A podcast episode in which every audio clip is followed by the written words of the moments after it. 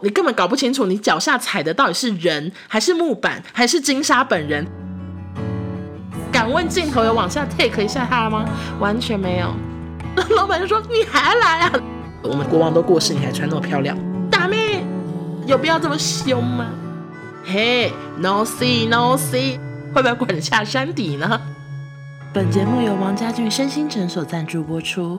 好赶好赶，我已经快要来不及上架了。严先生，我先跟你说声抱歉，我真的不是故意要拖到这么晚给你音档。嗯、原因有两个。原本我真的周末想录，可是我不小心最近迷上了一个西班牙悬疑剧，叫做《第二声铃响》，真的非常的好看。男主角是《布局》这部电影的男主角，就是很好看又很悬疑，然后总共才八集，一集大概一个小时左右。我就是毛起来看，我真的没有心思想说我到底 podcast 要录什么。今天又这么晚，是因为我们目前因为疫情的关系，全数节目停录，完全不能进公司。你想要偷偷跑进公司都做不到。然后义父这个小北七呢，他还把电脑放公司，他连要回去拿电脑都必须要经过层层的申请，这样现在也不能进公司，也不能录。所以，我们公司就希望我去问很多艺人要不要来一期开播。所以我今天工作就是在半小时内狂问十几个艺人，你说要来开播吗，要来开播吗，然后艺人都还会来来去去、来来回回的回复嘛。天哪，口条好急又好差，好，所以不小心又拖到现在。我现在真的觉得很赶。好，那首先先聊一下最近的状况嘛，最近的状况。嗯、就是我礼拜六那一天呢，要下午要做脸，晚上要去少宗的朋友家，然后少宗的朋友是做耳环的，他是手工耳环，而且非常的好看，很有质感，很高级的那一种。我之前大概买过，可能五副左右。反正我一听到要去他朋友家，我还很兴奋，想说太棒了，我要带好钱，我要去那边消费，因为我们他的家就是工作室。我想说太棒太棒，我就是直接去那边挑我喜欢什么耳环、什么戒指，而且他的耳环跟戒指都。可以为你的耳朵或是你的手量身打造，它是银质的饰品。然后就例如说，你想要做扣耳的耳环，它就会去量你那个耳垂啊，或是量你那个耳骨啊之类，就是去做出一个刚刚好大小的耳环。我想说太棒了，因为我耳垂很厚，很有福气，然后我的手指头更是甜不辣手，所以我一直都很难去买到戒指或者是。绕耳朵的耳环就是很时尚那种，我都买不了，因为都会耳垂厚到绕上去就很痛啊，或者是怎样之类的。我想说太棒，见到本人可以亲自给他测量，而且我的戒指别人戴无名指的，我可能拿来戴小指都还觉得卡卡，就是这么粗。好，反正就这样。结果早上一起床，我就看到了那个临时记者会，本土病例一百八十例，吓死，直接打电话跟做脸取消，然后跟少宗传讯说我不去了，这样整个吓到不行。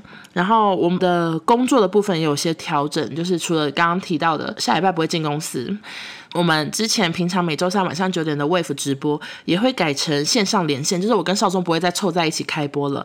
我们上次是公司虽然关起来，可是我们就会合，然后在车上开播嘛。如果你有听上一集的话，那这一次呢就会改成线上，就是我在家里开直播，然后少宗也用他的账号，然后我们开沙发功能一起聊天。其实效果我不知道会怎样，因为平常我们两个一起开播，至少是很有默契的一搭一唱，可以用眼神示意，可以提醒彼此，用手指头。说哎，现在聊这题，那现在聊那题。可是因为我们现在改成要在家里分别直播，其实我也不确定成效如何，就请大家记得来收听，敬请期待一下。就算这次没有办法合体，但是至少你们在家也很无聊，不如来听一下我们节目吧。然后哦，还有一个近况就是。我们之前我们两个不是有接受派翠克的 YouTube 节目采访吗？就我有一集 Podcast 还录这个，就是我还特别去买鞋，然后我打扮，然后我刷睫毛、画眉毛，就妆化得很完整，买了一双全新的黑靴子。邵总也是做了很精心的打扮，而且整个采访过程就是一直说学逗唱搞笑这样。然后我也是有想要努力一下，就是不要让节目太干。然后我到现在还没有看到节目内容了，但是有网友已经看完，然后 跟我说。之后我就完全不想去看，你知道为什么吗？因为听说我们各只有两秒的画面，我想讲一句话，然后少宗讲一句话，我讲一句话有必要去买个黑靴吗？你 你说我多气？我买那个黑靴子它，好像一两千块，我我有必要吗？敢问镜头有往下 take 一下它吗？完全没有，所以我气到不想看了。我想说随便，我也没有跟少总讲说，哎，那天努力搞笑，但听说嗯画面只有一秒。好，大概是这样。如果你们有兴趣的话，可以去上网帮我看一下到底长怎样，好不好？因为我真的没有看，我不真的不想看。好的，那今天要聊什么呢？其实这个主题我放在心中，放在我的小备忘录很久，而且我一直都有不断的有想到有趣的故事，我就填上去，填上去。我想说，总有一天一定要来录这一集，但是又一直等不到这一天，因为现阶段就是很难做这件事情。那就是什么事呢？就是出国旅行。因为疫情关系，我已经一年半左右没有出国了。但其实我个人在出国玩的时候，发发生过非常多荒谬，或者是有趣，或者是。笑不出来的事情真的很多，然后又一直卡在没出国，所以就一直不知道什么时候录这一集。但我想说，我今天就全部来讲我旅行的烂事、带赛鬼的故事。我讲完这些，或许你们就会觉得，嗯，出国也没什么好的嘛，我们就待在家里就好了。像欧娜那样子，出国一直出事。这样也是不太好，这 算了啦，我不知道怎么解释，哎呦，好烦哦！因为在家录音，然后又没出门，我一直戴眼镜，然后我现在又要戴耳机，又戴眼镜，我眼镜一直快掉下来，好像菜龟，我真的好邋遢哦！我刚刚看记者会，然后又今天是变三百多例，我就觉得很害怕，然后我就穿睡衣自拍一张哭的脸，写说看记者会表情。我原本还觉得那张算可爱，结果少宗看到说你好邋遢，我想说 OK，就是到底要我怎样？我现在就是没办法嘛，又不出门，只能这样子啊！我每天都。穿得好丑哦，衣服很破，然后起很多毛球。我的衣服其实真的起超多毛球的，这件睡衣可能穿五百次吧，算不出来，就是一件很破很破旧的睡衣。然后要拿外送太丢脸，所以我都还会再造一件外套走出去。所以要聊什么？要聊出国烂事。好，今天的主题就是我是旅行带赛鬼，因为我每次出国都发生很多奇怪的事情，那就来跟大家分享。好，首先第一个故事是。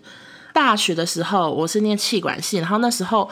我跟我的朋友们呢，同学们呢，就听说学校有一个交流之旅，就是我们会跟山东的姐妹校去那边上课，然后去山东旅行，有点像文化之旅。它是包装得很漂亮，就是哦，你们会去参观很多古迹呀，然后你们会跟姐妹校的学生做交流之类的。然后那时候其实我跟我朋友一点都不想要去交流或者什么，也不在乎姐妹校，也没有想要去那边上课，但是我们就是很想出去玩，然后我们就想说打着这个名义，爸妈一定会说。OK OK，所以那时候我们就有四个女生好朋友，我们就一起报名了这个山东之旅。然后那个山东之旅呢，我先讲大概有做什么事情，就是我们会去参观那边很多的企业，大陆是叫企业嘛，就我们去参观非常多大企业，然后像是海尔电器啊，或者是我有点忘记详细有什么，就是类似香飘飘还是小蒙牛那种卖饮料的，或者是青岛啤酒，就是山东那边的，就是参观他们的工厂啊，参观他们的什么。公司的那种博物馆之类的，然后还有去中国石油大学，还有去什么？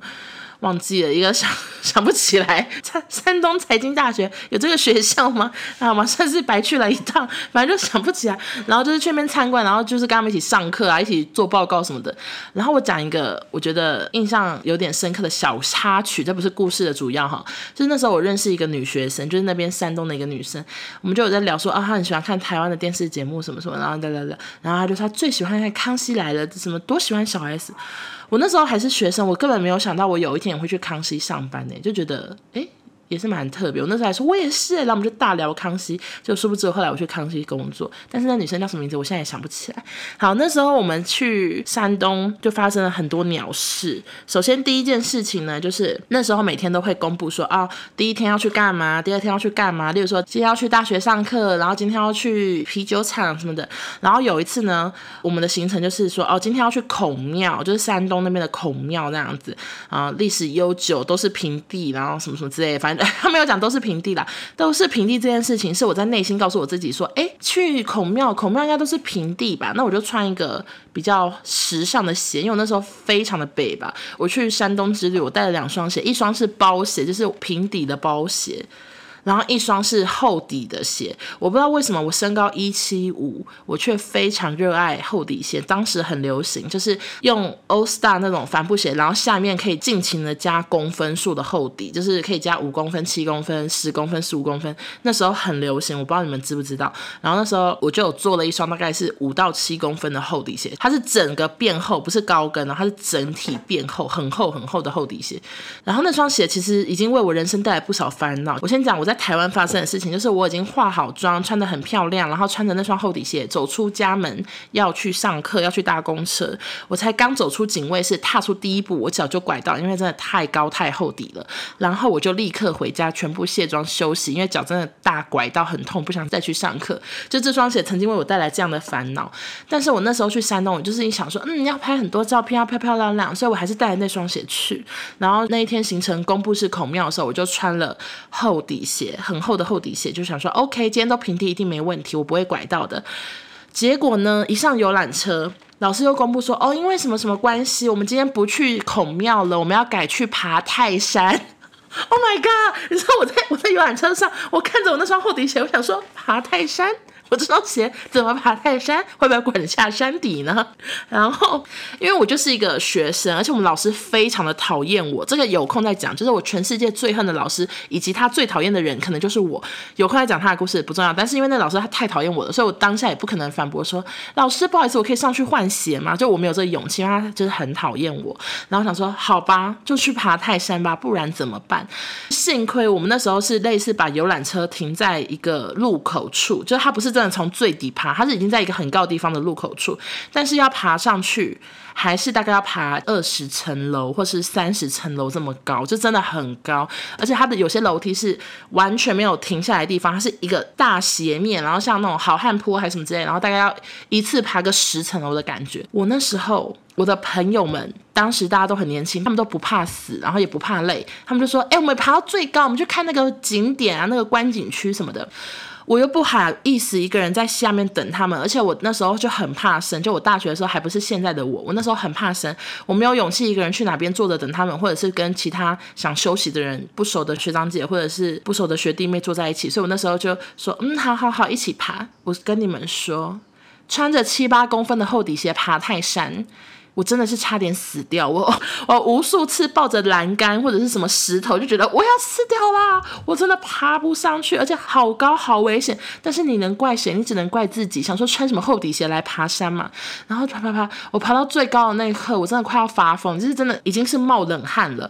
然后朋友们又说：“哎，来拍照，来拍照。”当时那边的环境，我记得是没有什么护栏的，就是真的很多地方是你掉下去，就是可能掉入深渊那样子。可是我朋友们都还说那拍照，来拍照，大家都不怕死。然后我就还要冒着冷汗，然后摆 pose，然后其实都想说我要吐了这样，反正就是很可怕。然后山东之旅除了这种带赛事还没完呢，还有两件带赛事。有一次呢，又是要去某个景点参观或什么的，然后我们就坐游览车嘛。那时候我忘记福大有派几台游览车去山东了，就是我们一群人要上游览车。就开着开着呢，我就坐在窗户旁边，然后我就往外一看，那时候在高速公路上，就看到一个不可置信的画面。我们的那个游览车行李的那个门呢，竟然自动滑开，好多行李箱叠出去哦！你们敢相信吗？我还看到我同学的行李箱，他就在咕噜咕噜然后滑出去，在高速公路上真的超危险。然后我们司机就紧急把游览车停下来，然后一个人下去捡行李箱。这种鸟事这么荒谬的事情，在台湾可能会上新闻的，我们在山东也发生。然后第三件事情，就是因为完全是打着要去玩，然后假借说好像是去上课，好像是去交换学生的名义。所以其实我们去每个地方，我们最常做的事情就是赶快看这附近有什么好玩的。我们那时候很常一到饭店之后就说，哎，我们去附近看一看，然后就很幸运的，大概住两三间饭店。饭店外面都有夜市，而且是很大的夜市。然后那个夜市卖什么呢？卖超多淘宝货。大学的时候非常流行买淘宝，现在反而还好。就是我当时大学很流行，我现在不太买淘宝，但当时很流行。然后我们就看到啊，所有在台湾要加运费、要凑团购的淘宝货，全部在夜市。你想买什么？就买什么，然后就超多的哦，然后我就猫起来疯狂的逛这样子，结果呢，我们就是因为太热爱抢便宜，因为那边就好多衣服都好便宜，好多包包都好便宜，就我们逛某一家店的时候，我们就一群人围在那里，然后就很多人，然后在逛逛逛，然后逛完之后，我的朋友他手机就直接被扒走了，因为我们真的是都被便宜货就吸引住目光，完全没有在顾自己身上的财物，然后那个女生她手机放在帽梯前面那个口袋，直接有人伸进去把手机扒走，她都没有发现呢，这就是。山东夜市发生了一件鸟事，突然想到一件事情，也是印象非常深刻。我我原本竟然没有想到哎，好，就是那时候又继续的去逛别的摊位嘛，就是在我同学的手机还没被扒掉之前，我们还有去逛别的摊位。那时候我就逛了到一个包包店这样子，然后那个包包就是卖很多类似侧背包、斜背包、邮差包那种牛津包，就类似那种造型的。然后我就看其中一个包包，我就想要打开来看，可是我不会。我不会打开那个扣子，这样子，我就一个力气太大，又不会打开，我就不小心把那个扣子直接扯开，然后老板就傻眼，就说：“啊，这怎么把它扯开了呢？什么之类，他就很生气，他说。”对不起，可是老板他有说，啊，没事，然后老板就赶快把包包拿回去，然后看里面修修修，然后我想说，老老板也没叫我赔，那我我就说，啊，真的抱歉，然后他就说没事没事，然后就开始修修修，我就跟我朋友说，赶快逃，就你知道，因为老板也没有要我赔嘛，我想说好，那赶快逃走，这尴尬，我没办法面对这剩下的尴尬，这样，然后我就跟我朋友赶快逃，然后那夜市非常的大，它就是一条又一条又一条又一条，然后我们就继续逛，然后逛逛逛的时候，我又经过一个包包摊位，然后我又看到那个包，我想说。就是他，我就跟我朋友说，哎、就是刚刚那个包，哎，怎么到处都有卖啊？这样子，然后此时就发生一个超丢脸的事情，我就指着那个包说，怎么又是他？此时我就听到很熟悉的声音转过来说，又是你！真的，老板转过来，因为那电视太大，我是逛到那个摊位的背面，然后我指着同一个被我弄坏的包，然后老板就说，你还来啊？然后我就觉得好丢脸。大家听得懂这故事吗？大家听得懂吗？就是我我先逛 A 路线，结果逛到 B 路线的时候，原来是 A 路线的背面，然后老板真的快气死，他就想说台湾这个蠢妞，他妈给我再出现一次，又给我指同一个包包，是想要弄坏几个？我真的很抱歉，好不好？那老板，这已经是好几年前的事情，但就是一直在我心中。难以抹去，好吗？刚刚提到那个手机被扒的事情，我们去员工旅行去曼谷的时候有发生过一模一样的事情。那时候我们是去考山路，考山路是一个很多外国人会去那边喝酒的地方，然后很热闹，可以绑黑人辫子各种很嗨的地方。然后那时候我们去那边的时候呢，就有一个辣妹，这种异国辣妹就勾上。我一个男同事的肩，哎、然后那边干杯这样子，然后我们也没想太多，想说哦，有艳遇哦，有艳遇，还在旁边就是揶揄他这样，结果那辣妹就出现一下就走了，然后一上健身，那男的就说。我手机不见了，我跟你讲，出国在外真的要好好的把手机藏在包包深处，或者是一定要手握着、紧握着，你千万不能放在口袋里，因为那男生就是放在屁股口袋，然后那个辣妹一定是趁机就是想说我勾一下你手，顺便把你手机偷走，所以大家出国一定要小心。虽然现在很难出国，但跟你们讲一下我小配本，因为我就是很常遇到同行旅伴手机被扒走这样子。好的。旅行带赛鬼呢，去日本也是很常带赛的。刚刚讲的山东曼谷，然后现在来讲一下日本的带赛故事。好，第一个带赛故事呢是搞不懂餐厅规则被老板骂。好，这个 这是怎么回事？就是那时候我们去大阪员工旅行，然后我们去一家炸物店，当地非常红。然后那个炸物店的特点就是它是可以吃生高丽菜。我记得以前那种我们就觉得很特别，就一进去它前菜是生的高丽菜，然后配蘸酱，然后还有各种炸串，炸串也都可以配那个蘸酱来吃，然后那蘸酱非常的有名，就。很好吃这样，然后当初我们不懂规则，桌上蘸酱很大桶，但我们当初不知道是什么意思，以为是直接炸串进去沾，后来才知道是好像要用汤匙还是用高丽菜先把蘸酱全部捞在自己的 小碟子上，然后才能沾着吃。然后当时我们就不知道，就正准备要把炸串弄进去，而且我们每个人都做一样的事情。结果当我真的准备要做一样事情，老板就冲出来用日文很凶的斥责我说。妈呀呢，就类似这样，我不会讲日文，大咩就类似这样了。突然我就觉得很糗，就是这种鸟事情我很常发生，因为我真的啊，是很笨吧，就不够注意，真的也是跟那个老板说声抱歉。然后另外呢，我自己还有一件旅行带赛鬼的故事，就是我之前曾经在离职要换新工作之前，我密集的出国。我那时候有多密集呢？我一离职没多久，我先跟我爸妈去东京，跟我爸妈去完东京之后，一回家行李换一下，同一天。哦，就是例如说，我今天晚上到家，我隔天早上我又跟我朋友去宿屋，然后去完宿屋回来之后，大概休息一两个礼拜，我又跟我弟去香港，就是我那个换工作之间，我就密集的出国这样子。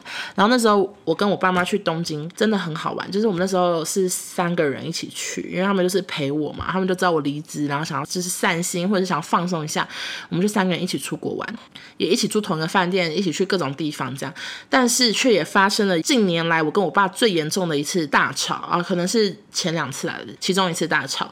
就那时候，我们就是已经够衰了，就是我们原本要去富士山玩，然后我们就是已经到那个。卖车票的地方，就我们没有做好功课，我我们都已经全部到卖车票的地方，然后说，哎，请问一下，就是今天几点还有去富士山的车票吗？然后那个柜台就说，哦，今天已经全数卖完，要不然就只能等明天早上多少多少。然后因为明天我们就是要准备回台湾了，所以那时候就想说，哦，好吧，那就不能去。然后我跟我妈就三个人坐在那边想说，那我们现在要去哪里？然后还有想说，那去轻井泽好了，就是那边的轻井泽有一个很大的凹类嘛，然后想说，OK，那轻井泽好像蛮漂亮，有个大凹类我们就直。直接紧急改去清井泽，然后那时候清井泽是一个很漂亮的地方，就我们去参观教堂，有去逛奥莱，然后有去一个很漂亮的湖之类的，一切都蛮顺利的。就在最后要返回东京的时候，发生不幸的事情，就是那时候我们就去那种那边的商店，我爸买了一个清井泽的啤酒，他就说哦，是清井泽的，然后什么什么之类的，然后就很开心，就说回去一定要喝啊什么什么的，他就还一边一直用那个什么翻译机一直查说。冰块的日文是什么？我要冰块，然后一直在那边听翻译说。哦，怎么念怎么念？Cube 什么字我忘了啦。然后那时候我们要准备上车的时候，我爸就是要拿车票还是什么的，然后他就把整袋啤酒，其实就是一两瓶吧，就拿给我。然后那时候就好了，因为我一整天几乎没有搭车，都是用走的，然后又整个精疲力尽，有点晃神，我就没接好，然后整个啤酒就砸在地上，然后就碎了，所有的啤酒洒在地板这样。然后我妈就吓到，她就赶快去叫那个打扫人员来清。然后我爸脸臭到。宝，他真的太不爽，他已经练了好久好久。冰块日文到底怎么念？我要喝啤酒，请给我一桶冰块的日文。他练太久，他是太不爽。然后车子已经要来了，就那新干线已经要来了，来不及再去买啤酒。然后我们就上车，上车之后，我爸就对我好凶，他真的对我好凶，所以我就在新干线上大哭，就是一个这么衰的故事。我那时候真的好气，我想说，有必要吗？有必要这么凶吗？这个景点是我查的啊。然后你干嘛对我这么凶？然后我那时候就在新干线大哭，然后就觉得好后悔跟他一起出国玩。但是下新干线之后没多久，我冷静一下，我们就和好了。我只能说，我就是一个会努力让情绪赶快过去的人。因为气太久或者是难过太久，真的太累了，所以我都会尽量就是说赶快释怀吧。英文，英文加油，就不要再哭了。OK，这样好，反正这就是一个日本篇的带赛鬼故事。然后接下来还有什么？我这样我真的带赛鬼故事超多。然后接下来想要讲那个。伦敦篇好了，伦敦的带赛故事其实比较少。伦敦最带赛的一件事情就是，我那时候去的时候，我没有做好功课吧，就我一抵达，然后发现气温只有四度，然后我只有带一件厚外套，而且还很不厚，它也没有什么羽绒，它就是一个里面有铺毛的外套，大概只有温度四度。然后那接下来那几天就是晚上都负的哦，然后差点下雪那种温度这样。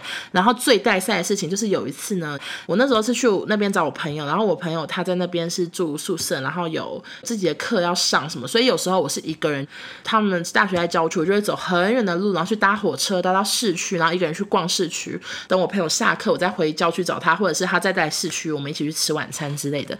然后那时候伦敦市区真的很多景点，就是该逛的我都逛完了。我就有一天是安排说想要去牛津大学什么之类，就想要离开伦敦市区去牛津大学之类的地方逛。然后那天我朋友也都还好是休假还是什么的，然后我们两个就一起早上要出发，最后就发生一个非常带赛的事情，就是。罢工就是他们整个地铁罢工，所以我们就是类似搭到某一站之后就被赶下车，因为就是没有人在上班了，然后我们就只能搭到这一站。然后搭到这一站之后呢，整个行程有点不知道该怎么继续接得上，我们就想说好，那我们就继续搭别的车。然后，然后我们就又继续搭了另外一台车，想要努力的往牛津前进。结果大概到第三个交通工具的时候，我就看我的 Google Map 说，嗯，就搭这个到哪边哪边哪边。然后我们已经花了很多钱，因为就是因为罢工关系，就是一下搭这台，一下搭那台，然后怎么弄弄弄。然后我就看。看着我的 Google Map，然后就是发现怎么不太对劲，就是为什么这个沿途的风景有点像市区，然后我才发现，我大概到第二个交通工具还是第三个交通工具的时候，我的 Google Map 已经收错了，我收的根本不是牛津大学，我收的是一个伦敦市区名叫牛津的叉叉餐厅。我真的超瞎的。我有时候出国很机灵，我可以带路，然后我可以订饭店，我订饭店从来没有出包过，然后订机票什么都 OK。但是每次到那边，我就很容易变成一个大路痴，就是我也不会再仔细的去研究，说我到底去哪里去对不对？如果我的身旁的人他也没有仔细研究的话，我们就会一起在那边大迷路这样。然后当下就是已经中午快要吃午餐时间，又回到市区，一切从头开始。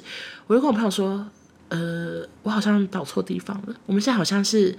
去市区的一个名叫牛津的餐厅这样子，然后我朋友他也没有生气，怎么人这么好？他说哦，那我们就吃饭啊，这样，然后我们就放弃这个景点，然后直接去伦敦市区找餐厅吃。我突然想到，我们蛮常遇到这种突发状况。我之前还有遇过一次，是我们也去曼谷员工旅行。然后去曼谷最重要的事情就是每天晚上都要去喝酒、去夜店、去 gay bar、去各种地方，什么 go go boy 什么什么，全部都要看嘛。就我们好像才去第一天还第二天就遇到太皇过世、驾崩了，所有的酒全部关闭，然后酒只能卖到几点啊？所有的夜店全部关，就是我很常遇到这种突发状况。然后隔天路上的人全部穿黑色，你还要努力的从行李箱翻出黑色的衣服，因为我们毕竟都会带一些花俏衣服出门。但如果你穿花俏衣服出门，就很容易可能会被泰国人打之类的吧？他们就会。一直异样眼光看你，想说死观光客，我们国王都过世，你还穿那么漂亮？OK，好，下一个鸟事。我就随便讲好了，就是我之前有一次是去越南岘港，岘港真的是一个很棒的地方，真的很推荐大家去。我那时候整理行程，如果你有空的话，可以往下滑我的贴文，一定看得到。反正如果你们之后可以出国，可以选岘港，因为岘港真的太好玩了。但是当时我也发生了一个超级鸟的事情，就是我们就特别查了一个 SPA，就想说要去好好的享受一下，去当一下贵妇。然后那家 SPA 是会全裸，就是会全裸给按摩师按，但是他不一定会。看到你的身材，就是你可能全裸的时候，他会拿一个大毛巾这样子遮住彼此的视线，然后等你翻好身再把那毛巾盖下来。但是你就是完全没穿，然后帮你按按按按按，然后说再翻身，然后再拿大毛巾这样遮起来，然后帮你按按按按按这样子。以上听得懂吗？然后我是平常是一个。因为我不喜欢身体被人家碰到，所以我平常很少在做全身按摩，几乎是没有，可能就是五根手指头内数得完。我只做脚底按摩，然后其他身体按摩都不好意思，很害羞。结果那时候我跟我朋友就是兴高采烈的进去要按摩的时候，就发现不对劲哦。我们两个都已经围好浴巾的时候，走进来一男一女，就两个师傅，一个是男生。然后我就看到是男师傅，我就觉得。太尴尬了吧！就是我已经够不喜欢被人家触碰身体，还是个男的，而且男的就说 OK OK，就是准备要按我这样，然后我就吓死我，我说哦，然后我就我就跟我朋友说怎么办？结果你知道那时候这个男师傅跟我说什么吗？他是一个年轻男生，然后他就跟我说，嘿，no see no see，他说他不会看我这样子，我想说，我我想说这也不是重点吧。啊、反正当时我就很害怕。然后这个跟我去现场的朋友跟我伦敦是同一个，他再次的展现他人很好的部分。他说没关系啊，英文我跟你换这样。然后那个师傅就真的去按我的朋友，然后我就是被女师傅按。然后那个师傅也有不断的跟我朋友说 no see no see，就大概是这样。我怎么突然想到一个这么白痴的事情？好了，最后就是讲我最讨厌的一次旅行。好了，其实他也不到最讨厌，但他真的发生过最多荒谬的事情。这是一个我永远都忘不了的地方，就是菲律宾的宿雾。宿雾呢是一个怎么样的地方？跟大家讲一下，就是一个海岛国家，然后那边有非常多的岛，你可以去选说你要这个岛跟那个岛，或者是你想要去那个岛什么什么之类都可以。然后。是一个很适合度假的地方，但是我在那边也是发生过很多鸟事。最让人印象深刻的当然就是金沙跟金沙游泳。大家有听过这个行程吗？就是很多人去苏一定要去跟金沙游泳。我跟你们娓娓道来，就是如果你们之后还想去宿屋跟金沙游泳的话，一个选项是搭船，一个选项是搭车。搭车可能类似要早上五点起床，但是我毫不犹豫的跟你们说，请选择搭车，因为搭船有多麻烦。来来吼。我找到了，因为那时候我们真的太震惊了，就整个前往跟金沙游泳的那个地方真的太震惊。好，首先第一件事情呢是早上五点四十五要起床，因为会有一个类似露天公车会来接你到一个海滩。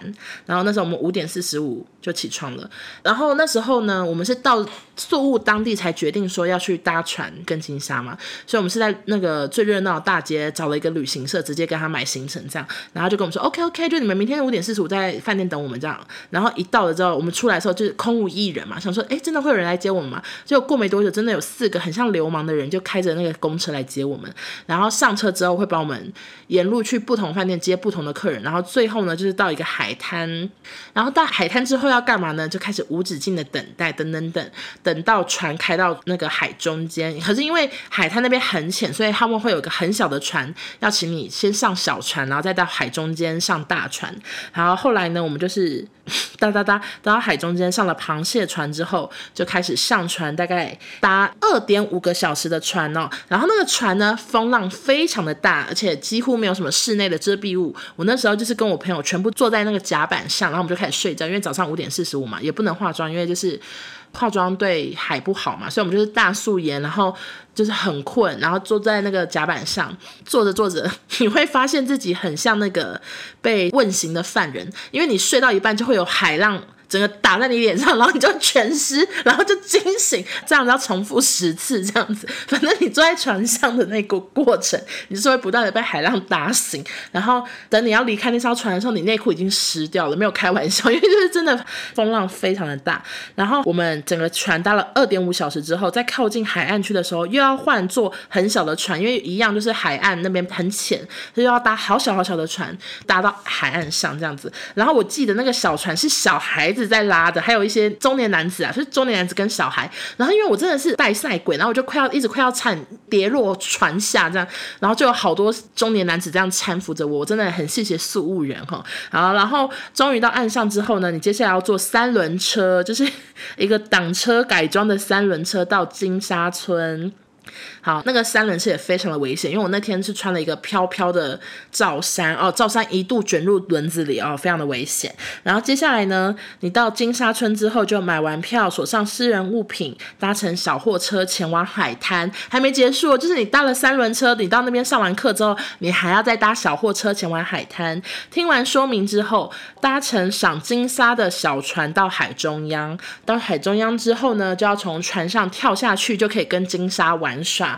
我朋友有标注说是哦，大部分时刻在逃命，因为真的金沙太大，而且那边。那边有很多人，然后你根本搞不清楚你脚下踩的到底是人还是木板还是金沙本人，因为你根本很难控制，什么都看不到，然后非常的混乱，然后一直吃海水吃海水。此时你跟金沙游泳，你大概是吃海水吃三十分钟，吃到饱之后，然后就上岸，然后就会想说，哎，请问一下我今天到底来干嘛呢？就是为什么要嗯、先搭公车，再搭小船，再搭船，再搭小船，再搭三轮车，再搭货车，再下小船，然后起来再回头再一次，你就要再搭小船，再搭货车。车，再搭三轮车，再搭小船，再搭大船，再搭小船，再搭公车，就是这样，就是交通工具这么繁复。然后总共花了多久时间？大家想不想听一下？刚刚原本说搭车去金沙村，但是。去一趟五小时左右，四五个小时。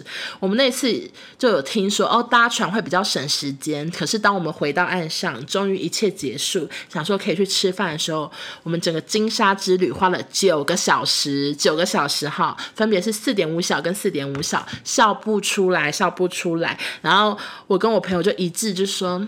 恨死金沙，就再也不想来看金沙，真的好气！就是想说什么嘛，这是什么东西？然后，然后那边其实有标榜说你绝对不能碰触到金沙，可是金沙就一直在你旁边游泳。你都有时候想说，我是不是吹到金沙了？真的很可怕。OK，严先生，你帮我适度的剪一下哈，很怕得罪金沙。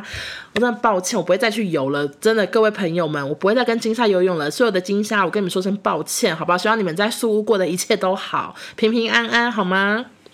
好，那宿雾之旅最惨的一件事情就是我们要回台湾那一天呢，台湾有台风、哦，飞机全部停飞，这样子就是我回台，所以我人生还有曾经在机场睡一天，就是真的睡在机场的铁椅上，真的带着牙刷去机场的厕所刷牙，就像《寒战情缘》的汤姆汉克斯一样，这就是我宿务的带赛事情，睡机场。OK，好的，那听完这么多衰事，大家听完是不是就不想出国了呢？目前好像没有听到任何的好事哈，然后希望大家会喜欢。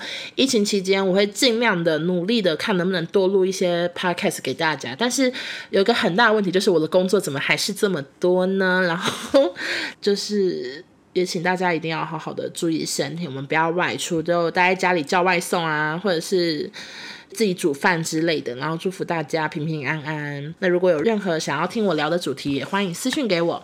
再次感谢各位，拜拜，我们下周见。不小心就是迷上了一个新的西班牙美剧，素雾搭金山，呃，不是素素。穿的很破了，无数处啊，不是无数处，我真的不是故意踩到他们的，就是他们身体很大，很像木板。